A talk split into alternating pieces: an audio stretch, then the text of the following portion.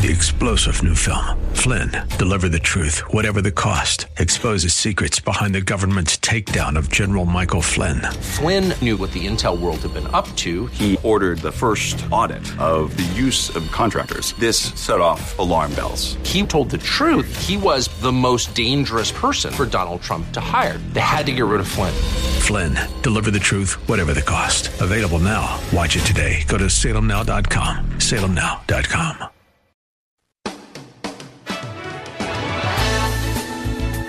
Welcome to Plan Your Estate Radio with your host, San Jose Estate Planning Attorney Bob Bergman. Bob's been practicing law for over 30 years and is certified by the State Bar of California as a legal specialist in estate planning, trust, and probate law. Bob is here to help you set your house in order with valuable insights you can use today to prepare a better tomorrow for your loved ones. And now, your host for Plan Your Estate Radio, Attorney Bob Bergman. Good afternoon, Bay Area. This is estate planning attorney Bob Bergman, host of Plan Your Estate Radio, broadcasting from my palatial office here on Ross Avenue in San Jose. And yes, palatial was intended to be uh, a little bit on the sarcastic side. I have a very simple office here in San Jose. I don't believe in hardwood paneling or floors or marble countertops. It's just not the kind of person I am. It's not the way I roll, to use a probably outdated set of jargon there. I want to let you all know out there that even though today was the deadline to deliver petitions to the Howard Jarvis Taxpayers Association uh, so that they could then start tallying them up to see if the repeal the death tax initiative could make it on the November ballot. That's repealing the part of Proposition 19 that um, basically um, causes real problems for people who want to leave their houses and other properties to their children. Well, they have announced that they are extending the deadline to receive those petitions to next Friday, April 22nd. So if you have petitions and you're going, oh no, I've reached the deadline, it's too late, You've got another week. Take those around to your neighbors and your family. Make sure everybody's all in the same county, registered to vote in the same county when you fill out the form. Everyone on one form. They can hold six people on one form. They all have to be registered voters in the county where where you are. Doesn't have to be the county where they're signing, but everybody signing one of those petitions has to be a registered voter in the same County. So get those filled out. Go around this weekend, get that done. If you have a bunch of them, I think I still have three or four more outside of my office here at 3535 Ross Avenue, Suite 308. If you want to come by, snag one of the last one or two that I have out there, take them around, get them signed over the weekend. Uh, walk, talk to your neighbors, get them signed, get them back in the mail right away, preferably on Sunday, so they can make it to Sacramento. And the Howard Jarvis Taxpayers Association has committed to getting them all counted and reviewed to make sure that they can end up with at least 1 million verified registered voters in the proper counties filled out correctly. They're trying to collect a million and a half signatures so that they can be pretty much assured that they have a million that are going to be good because they need a million actual signatures that qualify to get on the ballot in November. So, starting the show today, I uh, want to let you all know uh, I do have another workshop coming up. My uh, state planning workshop will be next Saturday morning on the 23rd of April starting at 9 o'clock, going till about 10 or 10.30 at the Silicon Valley Business Center on Camden Avenue near Leigh. It's about a quarter mile from my actual office, so it's very close by to my actual office. You can register for that by going to uh, eventbrite.com and looking for um, any workshop on April 23rd or going to my website, at lawbob.com and clicking on the link at the top for workshops and seminars. And I'm looking at that right now, workshops and seminars. A page will open up on my website that describes everything and then uh, describes what the workshop's about. And then you can click on the button that says register now. And register now will take you right into Eventbrite so that you could register. I want to let everybody know face masks are optional for this event. You can certainly wear one if you wish, um, but I'm not going to require it, require it rather, and you're not required to wear one to come to this event. So, so far, we have, um, let's see, we have, I think, 11 or 12 people signed up so far. I've given space for 30 people. Someone else just called a short while ago requesting to reserve a space, so I'll call them back after the show and make sure they get in. But um, these workshops do have a tendency to fill up, so if you're really interested, now's the time to go to my website and register for the workshop, which will be next Saturday morning, the 23rd, starting at 9 a.m. Now, I'm going to dive right into the show today with my usual approach, which is questions and comments from around the state of California. What I do is I take these are actual situations that people are dealing with around the state.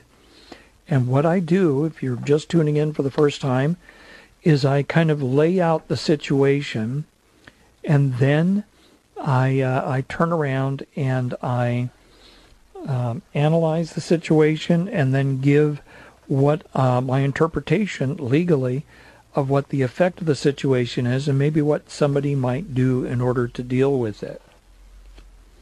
So, my first question comes out of Los Angeles. Person says, I do not like how my family manages things, unfortunately. In case anything happens in the future, whatever that may be, I want to have my affairs entrusted to someone who's trustworthy and makes good decisions. Are there professionals, like attorneys for example, who do this, that I could set up to handle things for me in the future? And how can I make sure, absolutely, uh, absolutely sure, my family has no rights to get into my affairs?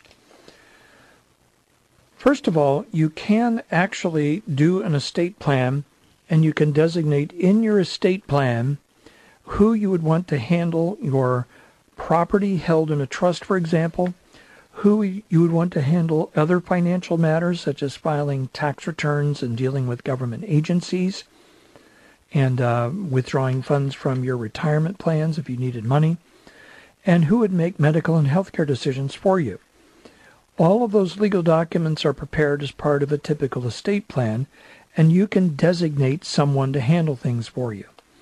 There actually are professionals, some attorneys may do this, not as likely, but there are actually licensed individual fiduciaries that are licensed by the state of California.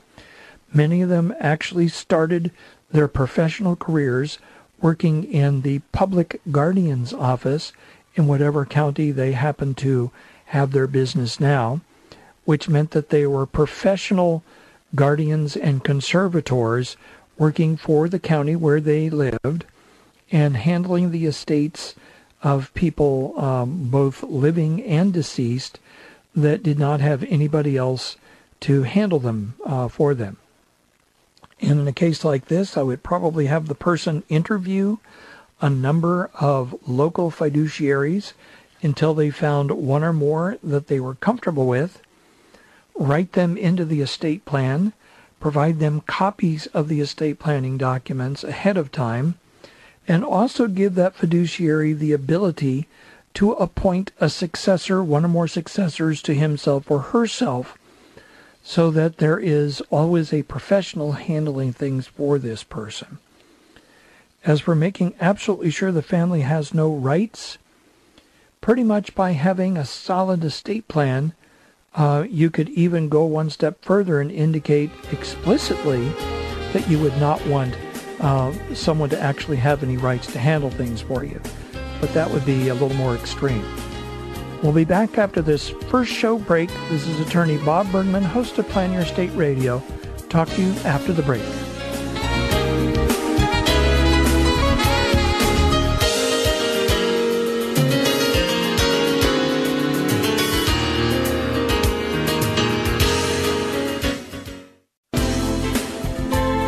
This is Plan Your Estate Radio with San Jose estate planning attorney Bob Bergman on AM 1220 KDOW. Hi, welcome back to the second segment of our show today.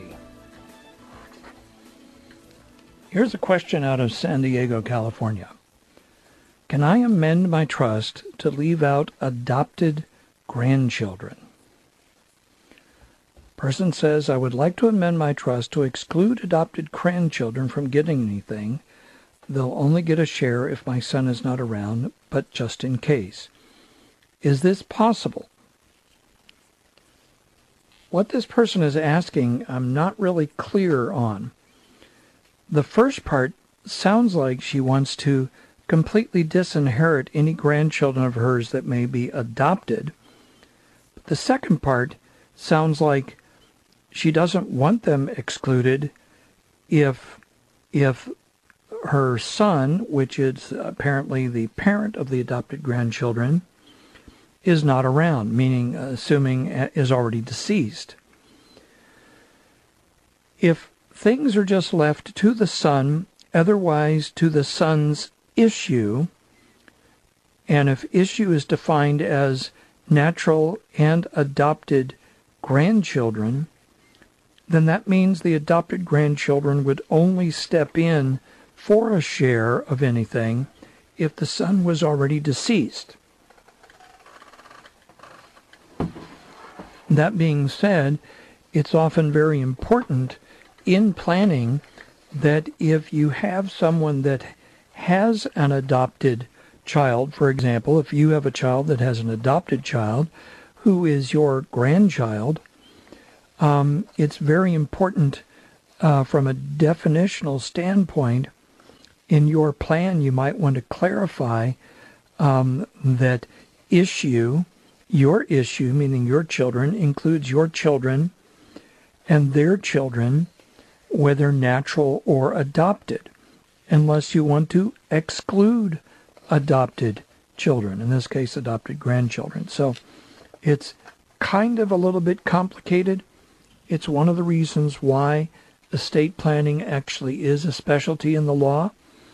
And uh, people can actually make some serious errors trying to do it on their own, um, either by inadvertently giving rights to somebody they're trying to exclude or inadvertently excluding somebody they didn't want to exclude. So um, that's why I suggest this is something that a qualified estate planning attorney is the better way to go if you're doing planning, especially if you have a blended family where each party, each spouse has one or more children from another relationship, uh, or maybe his kids, her kids, their kids, or his kids, his kids, their kids, her kids, her kids, their kids, whatever it happens to be you you may need to really look carefully at planning so that you don't either uh, inadvertently include someone you don't want to include or inadvertently exclude somebody that you want to include. So it's very, very uh, possible in a blended family situation to actually make some serious mistakes when doing planning, which is why you want to have someone that knows what they're doing assisting you with that. Now, here's out of Yountville, California, which I believe is up north of us here in the Bay Area. Um, person says, How do I assign my good friend who lives in my mobile home as the beneficiary of the mobile home instead of my spouse or kids? Good friend will be unable to afford living without my mobile home. Uh, mobile home doesn't have much value. She has put much time and effort to repair and make the mobile home a comfortable living space, so I think it's reasonable to put her as beneficiary instead of my kids and spouse that will inherit my $2 million house? Okay. This has, is a fairly simple question that has a lot of things that need to be known. First of all, is this mobile home something that is owned completely separate from this person's marriage? Um, uh, in, in, other words, um, is this mobile home separate property and not part of the marital property? Because the person indicated they're married, they referenced a spouse. If they really wanted to make sure that mobile home is going to go to um, this good friend, then they could consider setting up a trust solely to own the mobile home with the friend as the beneficiary of the trust. So at the death of this person, the mobile home will go to um, that beneficiary. But there's other possible issues here. Uh, there may be community property interests that the spouse has in the mobile home, even if it's separately owned, because of the fact of the marriage. So this is the kind of thing where it's probably best if this person work things out with their spouse and have their spouse agree in some way that yes, uh, it's okay uh, to just go ahead and uh, leave this mobile home to your friend uh, because I think that's a good idea too. That would be the better approach to take. Just doing it unilaterally, then uh, that would mean that there is always the possibility that the spouse will come back and try to lay claim to some ownership of the mobile home because of the fact that there was a marriage. And uh, that could cause tremendous complications after the fact. Here out of San Jacinto, California, uh, I guess San Jacinto, yeah, Jose Jacinto, yeah. Would my son's widow have any rights to our second home? We have a second home in our living trust that we've allowed my son and his wife to live in rent free. If our son dies, will his widow have any rights to the house? They've lived there for over 10 years. Well, if they've been living there rent free, with your permission, they're what are called tenants at will, meaning that they have a tenancy in the property, um, but they can only stay in the property as long as you decide they can stay in the property. And if you wanted them to move, you could give them a notice to move. Uh, typically, this would be a 30 day notice to move. If they didn't move, you could then evict them from the property because the fact they've been living there rent free means they have really gotten a great deal, but they don't have any ownership rights in the property by virtue of having lived there for 10 years. So the short answer is um, your daughter in law would not have any rights to the property at all just by virtue of having lived there for 10 years rent free. Uh, that doesn't get you any kind of property rights living there rent free. Okay, let's see here. Uh, so, we're ending up the second segment of our show today. When we come back after the break, I'll continue with more Plan Your Estate Radio. This is attorney Bob Bergman.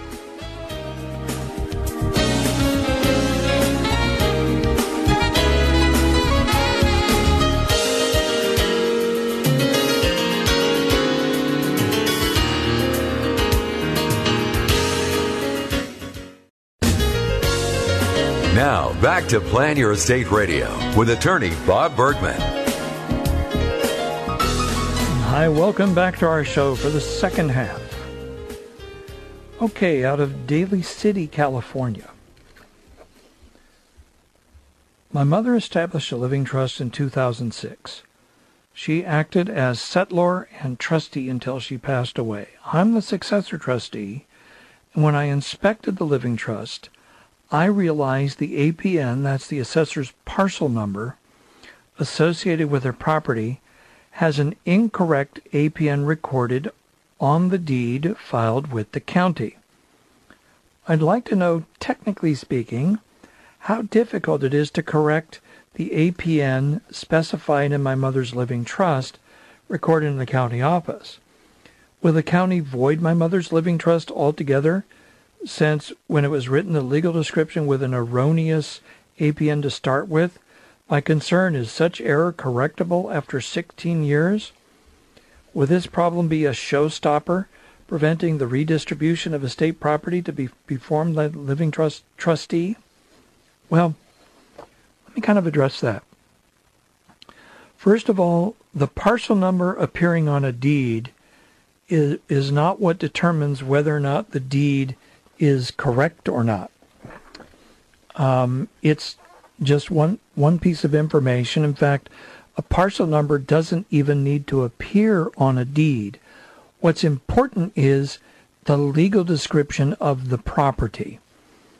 And if the legal description of the property is accurate, that's the most important thing. What's an issue is if the legal description of the property is missing something or it's incorrect, has the wrong lot number or something like that, that's a problem. Um, in a case like this, I would contact the recorder and see if it's possible um, when when actually when transferring the property out of the trust, I would probably do the transfer as normal, put the correct parcel number on the transfer paperwork, but then put a statement in that transfer paperwork on the deed indicating that the prior deed, uh, deed recorded as document number, whatever it was, on whatever date it was recorded, um, erroneously reported the APN as 1234567 um, the true APN was one two three four five six eight, um, and uh, and this and that's the correct number on the transfer that you're doing. It shouldn't really be an issue because it's really just a typographical error. Uh, having the wrong parcel number is a typo. Having the wrong legal description or part of a legal description is more serious than just a typo uh, because you can't really transfer the property if the legal description was incorrect. But an incorrect parcel number, that it should be pretty easy to actually deal with. So I wouldn't be tremendously concerned about that. It's just you do want to have someone like me help you with that to draw up the paperwork and report it so that the assessor and the recorder both know what are going on. Okay, so, in my mom's trust, there are three houses that need to be sold, but I have a beneficiary, not a blood relative, that was removed years ago by her, and I'm not sure if he's going to contest it. He has been sent the notice about her passing and copies of the trust. Okay, that sounds like the probate code section 16061.7 notice uh, sent out with a copy of the trust uh, it notified him he's not in her trust and will not be receiving any other communication. Does he have 120 days to contest it, even though she took him out over three years ago? Can I sell the properties? Do I have to wait until after the 120 days to distribute the money to the three beneficiaries that are in the trust? Well, the 120 days is referring to a notice period that typically applies to the, to that 16061.7 notice from the probate code, which is 120 days from the date of the notice if you provide a copy of the trust with the notice. Um, and that's basically a drop dead date. And after that time expires, someone can't really go to court and complain or try to attack the validity of the trust or, you know, it was obtained by fraud or something like that. The key is uh, you probably should wait until after the 120 days to actually make a distribution. Uh, you can probably go ahead and sell the properties, but the key is if you're concerned about this person coming back and attacking the most recent version of the trust as being invalid, then the more safe thing to do, the more conservative thing to do, would be to wait for the 120 days to pass before selling property and then distributing the proceeds to the beneficiaries. Um, that um, that right there would be the conservative thing to do. Uh, but there's but uh, and I also also advise anybody, unless you have all of the beneficiaries uh, receiving things and they're all on the same page right now, and everybody's cool with this. Wait for the 120 days to run. I've had a few situations where I had to include disinherited heirs um, in that notice. Even though they were disinherited under the law, they were entitled to a copy of the terms of the trust um, because they were actually, they would have been the intestate heirs of the person who died, the people who would actually inherit if there was no will at all. And in those cases, I have always waited until after the 120 days before actually um, indicating now you may, uh, you are free now to distribute property to the various beneficiaries of the trust. Uh, you would want to do that and wait that long because you just don't want to have uh, have a situation where you've done a distribution and now the person sues and they're successful. Um, now, in many cases, uh, I, have never seen someone successfully sue to overturn a trust. I'm sure it can happen. I've never seen it happen in my practice, and uh, I've certainly never had anybody done it uh, done it successfully uh, or even sue when I've done the trust, except one time. One time I did the trust, and the disinherited only child did sue, claiming that his mother was an alcoholic. She had no idea what she's doing, all kinds of really defamatory things.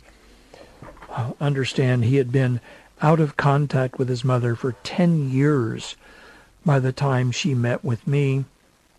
She didn't even know if he was alive or dead. But she decided to uh, disinherit him completely and uh, decided to turn everything over to uh, her siblings. And in that case, I had taken uh, notes indicating specifically why she was disinheriting him, and it was not flattering. He sued.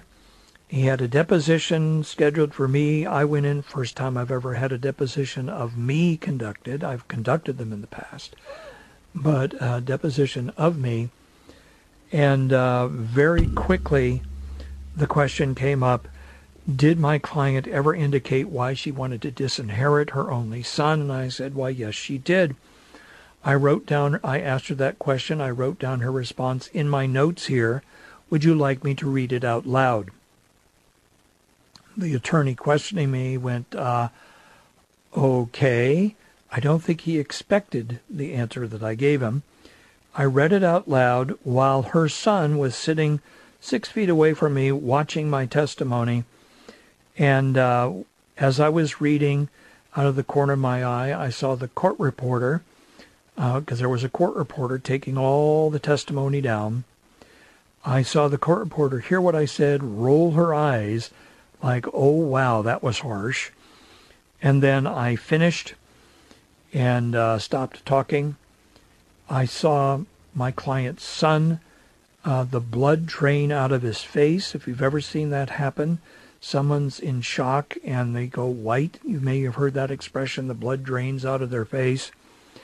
Um, and uh, the next day, um, the, the deposition was basically done at that point. The next day, the attorney, other attorney called the attorney representing my client, who is the brother and successor trustee, and indicated they were dismissing the lawsuit with prejudice. With prejudice means it's done, it's over, they can't refile ever again. It's as if it never happened and could never happen ever again. That's why it's important to take notes. Uh, and that's why I always take notes when someone wants to disinherit somebody. I want to know why. Uh, what is the reason why? And uh, so I can take it down in my notes why they're being disinherited in case the question ever comes up in the future and they're trying to challenge whether my client knew what they were doing. And um, you know, I learned long ago to actually make sure that you have uh, documented all that. Okay, out of Big Bear Lake, California. I'm guessing that's up north or in in the Sierras somewhere. My son's incarcerated in the Department of Corrections in Oregon. If he inherits money from me, will the money be confiscated by the Department of Corrections? Um, not really, but if you want to make sure, make sure that you leave the property in trust for your incarcerated son with somebody else in charge of it. Um, and then uh, maybe put limitations on how it can be used. I could do that for this person. That would be pretty much my recommendation there. So we're coming up on the third break of the show today. When we come back, we'll finish the whole, finish the show and bring it home with more Plan Your Estate Radio. Talk with you after the break.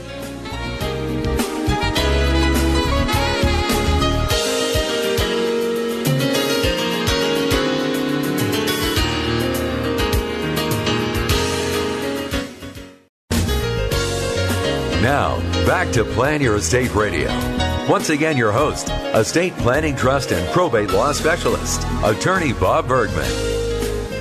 And welcome back to the final segment of our show today.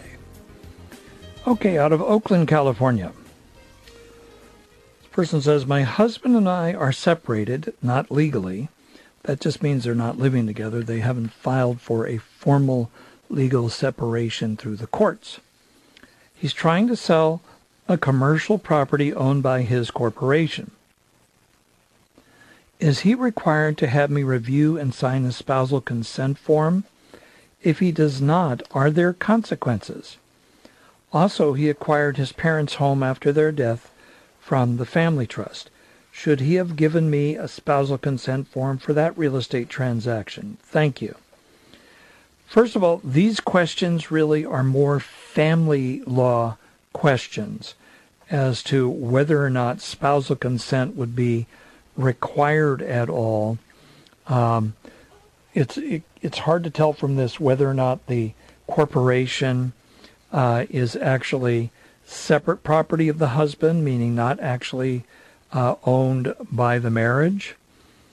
Um, and it's so so. There's a really a lot to unpack in the question, much more than I could possibly answer here.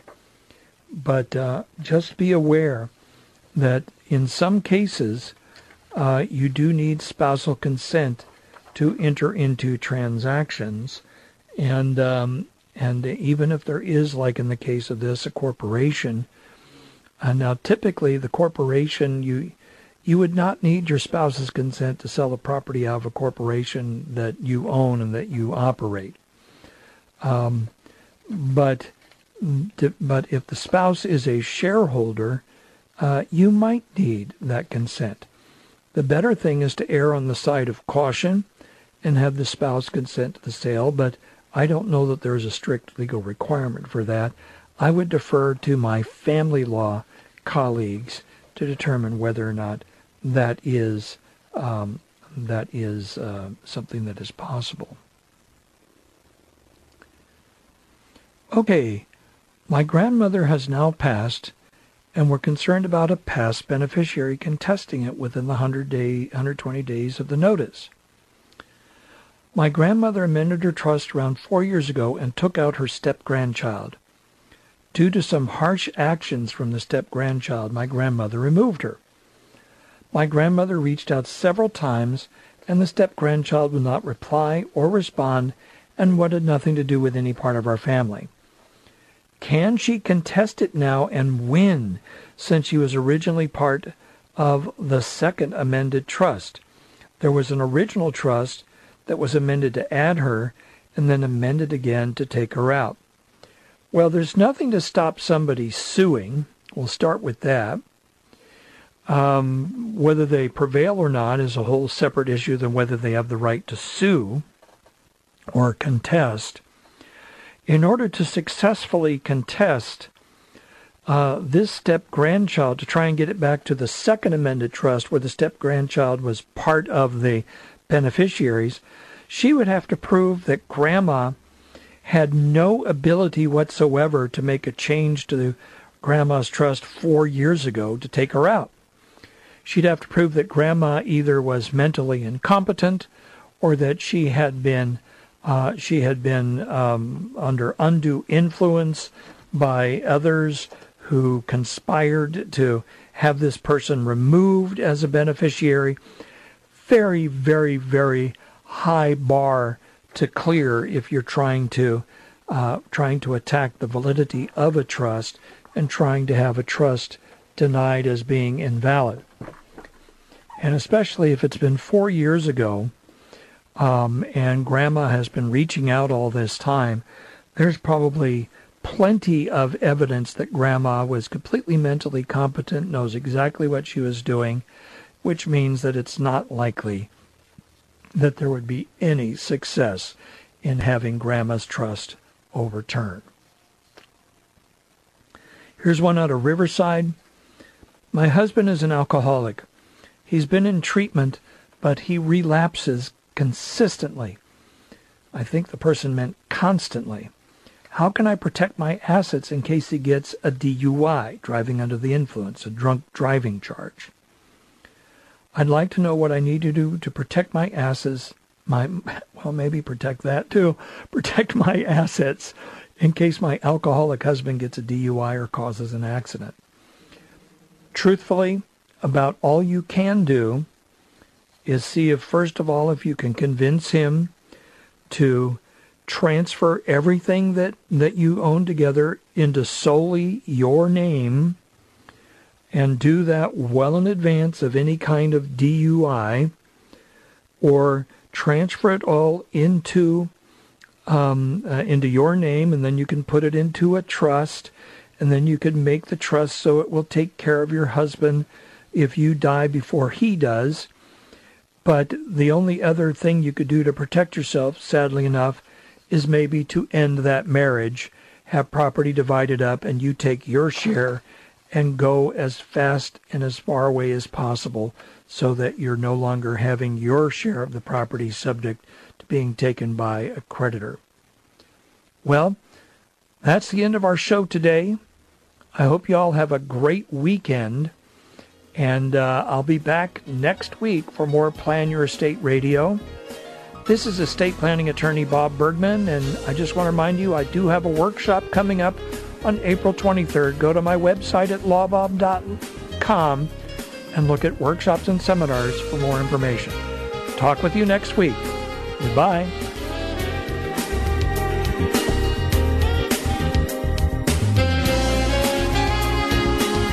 You've been listening to Plan Your Estate Radio with estate planning attorney Bob Bergman. For more information on today's program or to schedule a consultation, visit lawbob.com. L A W B O B, lawbob.com. Or call his office in San Jose, 408 247 0444. That's 408 247 0444.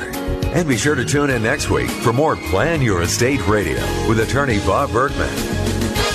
Opinions expressed in the preceding program do not necessarily represent the views of the ownership, staff, or management of this station and are for informational purposes only and should not be construed to be legal, financial, or tax advice. Seek appropriate legal advice regarding your particular situation. Attorney Bob Bergman does not offer any guarantees with regard to the outcome of your legal matter. Prior results in other cases do not guarantee a similar outcome in your case. All rights reserved. Three star general Michael J. Flynn, head of the Pentagon Intelligence Agency, knew all the government's dirty secrets. He was one of the most respected generals in the military. Flynn knew what the intel world had been up to, he understood its funding. He ordered the first audit of the use of contractors. This set off alarm bells. The explosive new documentary, Flynn, Deliver the Truth, Whatever the Cost, and covers the facts behind this scandal. Flynn told the truth. He was the most dangerous person for Donald Trump to hire. I find out the worst enemy that I'm going to face in my life is right here in America. They took my assessment and they wanted me to change it. And I was like, I'm not changing it. They had to get rid of Flynn. With in depth interviews, archival footage, and never before seen personal records of the man behind the headlines. I just felt like I was drowning. Flynn, deliver the truth, whatever the cost. Available now. Watch it today. Go to salemnow.com. Salemnow.com.